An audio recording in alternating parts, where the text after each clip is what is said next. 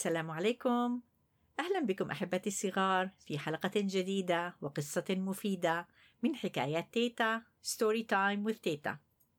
أنا تيتا أمل وقصتنا اليوم هي قصة مميزة بعنوان بيت الشجرة من تأليف أسماء عمارة ومن رسومات نبيلة شيشكلي وهذه القصة سوف أهديها اليوم لأصدقائي وأحبائي آية وحمزة الذين يسكنون في منطقة كوبيك في كندا وقد فازوا بمسابقة قد عملناها في شهر رمضان المبارك. كانت لدى آية وحمزة فكرة جميلة قاموا بها خلال شهر رمضان. فقد علقوا ثلاثين نجمة في سقف الصالون وكانوا كل يوم يسحبون نجمة ويقرؤون ما عليها من المعلومات. مثلا أحاديث عن النبي صلى الله عليه وسلم أذكار قراءة قرآن أو معلومات عن الرسول صلى الله عليه وسلم. وكانوا دائما محافظين على قراءة القرآن في شهر رمضان. فطوبى لهم. القصة اليوم تعلمنا أن كل إنسان قد وهبه الله تعالى من النعم التي قد لا يهبها إلى آخرين. فنحمد الله تعالى على كل النعم التي أنعمها علينا. هل أنتم مستعدون؟ نعم. نعم. هيا إلى القصة.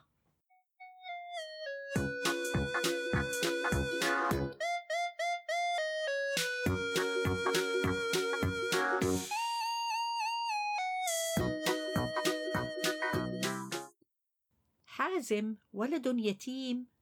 مات والداه وهو صغير وكان طيبا ولم يكن لئيما. وكان يعيش مع جده الكهل الكريم وكان الجد يعمل نجارا وكان فقيرا ولم يكن ثرثارا كان يكسب من عمله ما يكفي لشراء الطعام والشراب وما زاد من المال يشتري لحازم اوراقا والوانا. فكان حازم يرسم جده وهو يعمل بالمنشار. ويعلق الرسوم على الجدار. في الصباح خرج حازم ليلعب كعادته مع بعض الرفاق من قريته.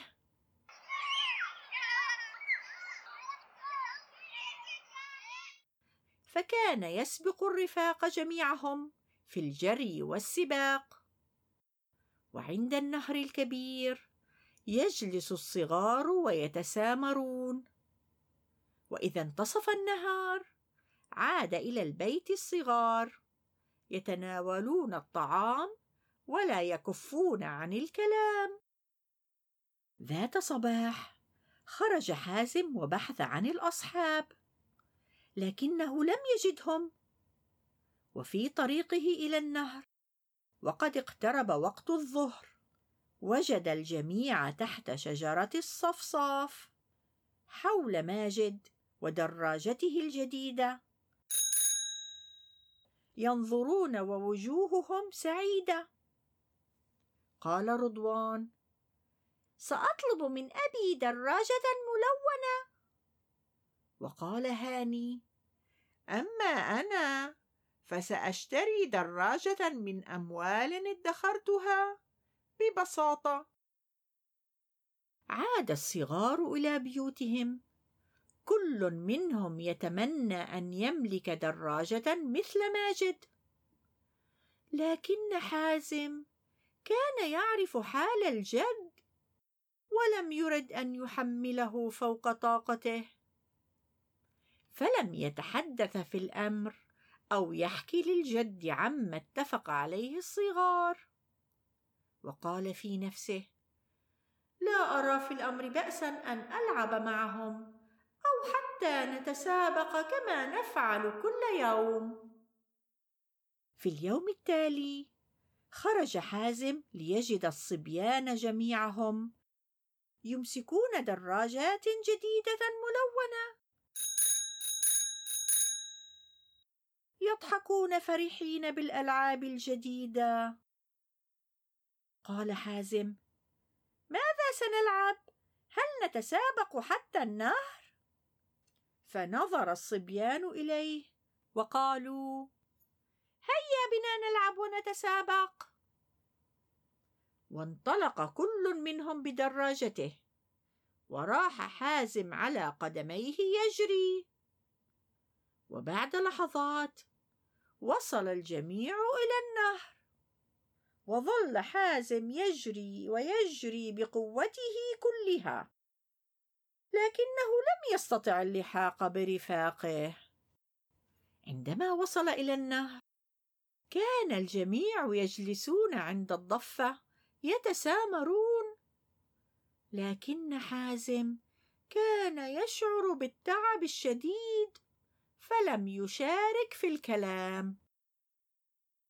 وعند الظهيرة انصرف الجميع على دراجاتهم يتسابقون فرحين.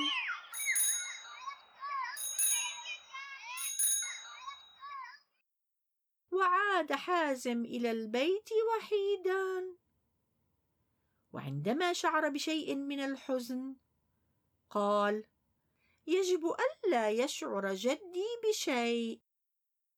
دخل إلى البيت مبتسما كعادته. وساعد جده في بعض الأعمال. ثم جلس يرسم ويلون.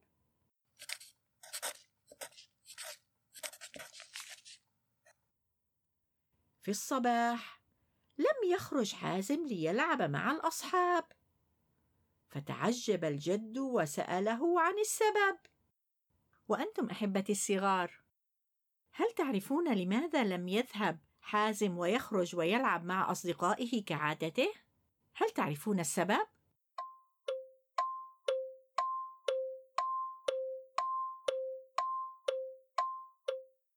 نعم أحسنتم. هيا لنكمل القصة. لكن حازم هز رأسه وقال لا شيء فقط أريد أن أبقى في البيت. نظر الجد من النافذة ليجد الصغار يتسابقون بالدراجات الجديدة ففهم ما يجول في خاطر حازم. ضم الجد حازم إلى صدره وقال لا تحزن يا صغيري سأعمل أكثر وأكثر حتى أوفر من المال ثمن دراجة مثل دراجات أصحابك. قال حازم يا جدي السعادة ليست في دراجة. السعادة في قلبي تسكن لأن لي جدا مثلك. ولي أهلا أحبهم كثيرا. أمسك حازم الورق والألوان ورسم بيتا على الشجرة الكبيرة. يكاد يلامس السماء. وقال للجد انظر إلى بيتنا يا جدي. نظر الجد مدهوشا إلى حازم. وقال أنت ولد عبقري. هيا سأصنع لك بيت الشجرة. لم يفهم حازم ما يقصده الجد. وناوله الفروع والأخشاب. أمسك الجد المنشار وخرج إلى ساحة أمام الدار. وبدأ في قطع الأخشاب. وحازم يساعده بكل همة ونشاط. وبدأ الجد في تثبيت الألواح بين فروع الشجرة. وبعد ساعات من العمل اكتمل البناء. قفز حازم من الفرح وقال ياي إنه بيت رائع. قال الجد يمكننا أن نجلس هناك لنحكي الحكايات أو ترسم وتلون كما تريد. أمسك حازم الفرشاة والألوان وأخذ يرسم أجمل الرسوم على بيت الشجرة. وصنع له ستائر جميلة. وصعد على السلم. وجلس في البيت يرسم ويلون. بعد قليل كان الأصحاب في طريق العودة من اللعب عند النهر. وشاهدوا البيت أعلى الشجرة. فالتفوا حوله مدهوشين. سمع حازم أصواتهم فنظر من شباك بيته الصغير فهلل الصغار وقالوا هل هذا لك؟ قال حازم نعم. قال الصغار أنت محظوظ حبذا لو يكون لنا جميعا جد نجار يا ليتنا نملك بيتا مثل بيتك. قال حازم أهلا بكم. اسمه بيت الشجرة. أجلس فيه وأحكي الحكايات وأرسم وألون وأقلد الأصوات. قفز الصغار من السعادة. وقالوا هل يمكننا أن نأتي إلى بيتك صباحا لنلعب معا؟ قال حازم. أهلا بكم في كل وقت. ومنذ ذلك اليوم أصبح بيت الشجرة مقصد الصغار. يتجمعون فيه ويلعبون ويتسابقون جميعا سيرا على الأقدام من النهر حتى بيت الشجرة. ابتسم الجد وهو يشاهد وجه حازم تعلوه ابتسامة مشرقة إذ أصبح يملك أيضا شيئا مميزا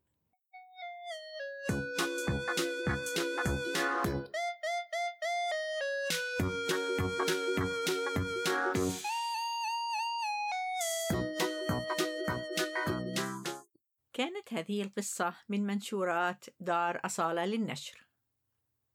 أتمنى أن تكون قد أعجبتكم هذه القصة أحبتي الصغار، وأعجبت آية وحمزة أيضا. شكرا تيتا أمل على هذه القصة الجميلة.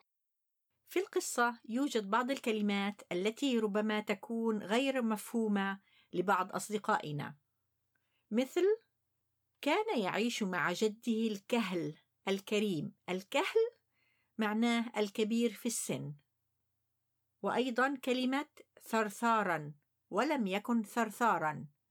الثرثار الذي هو كثير الكلام. كلمة يتسامرون. كان الجميع يجلسون عند الضفة يتسامرون أي يتحدثون ويتشاركون بالأخبار والقصص الجميلة. قبل أن أنهي هذه الحلقة أحبتي الصغار أود أن أذكركم بقناة اليوتيوب الجديدة التي أقرأ بها قصص مختلفة وجميلة ذات رسومات جذابة. فزوروا قناة اليوتيوب واستمتعوا بمشاهدة القصص الجميلة. وإذا أعجبتكم اعملوا لي لايك واشتركوا في القناة.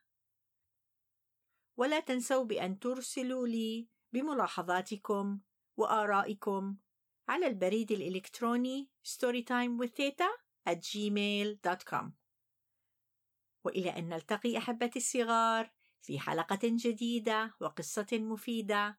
أنا تيتا أمل أقول لكم في رعاية الله.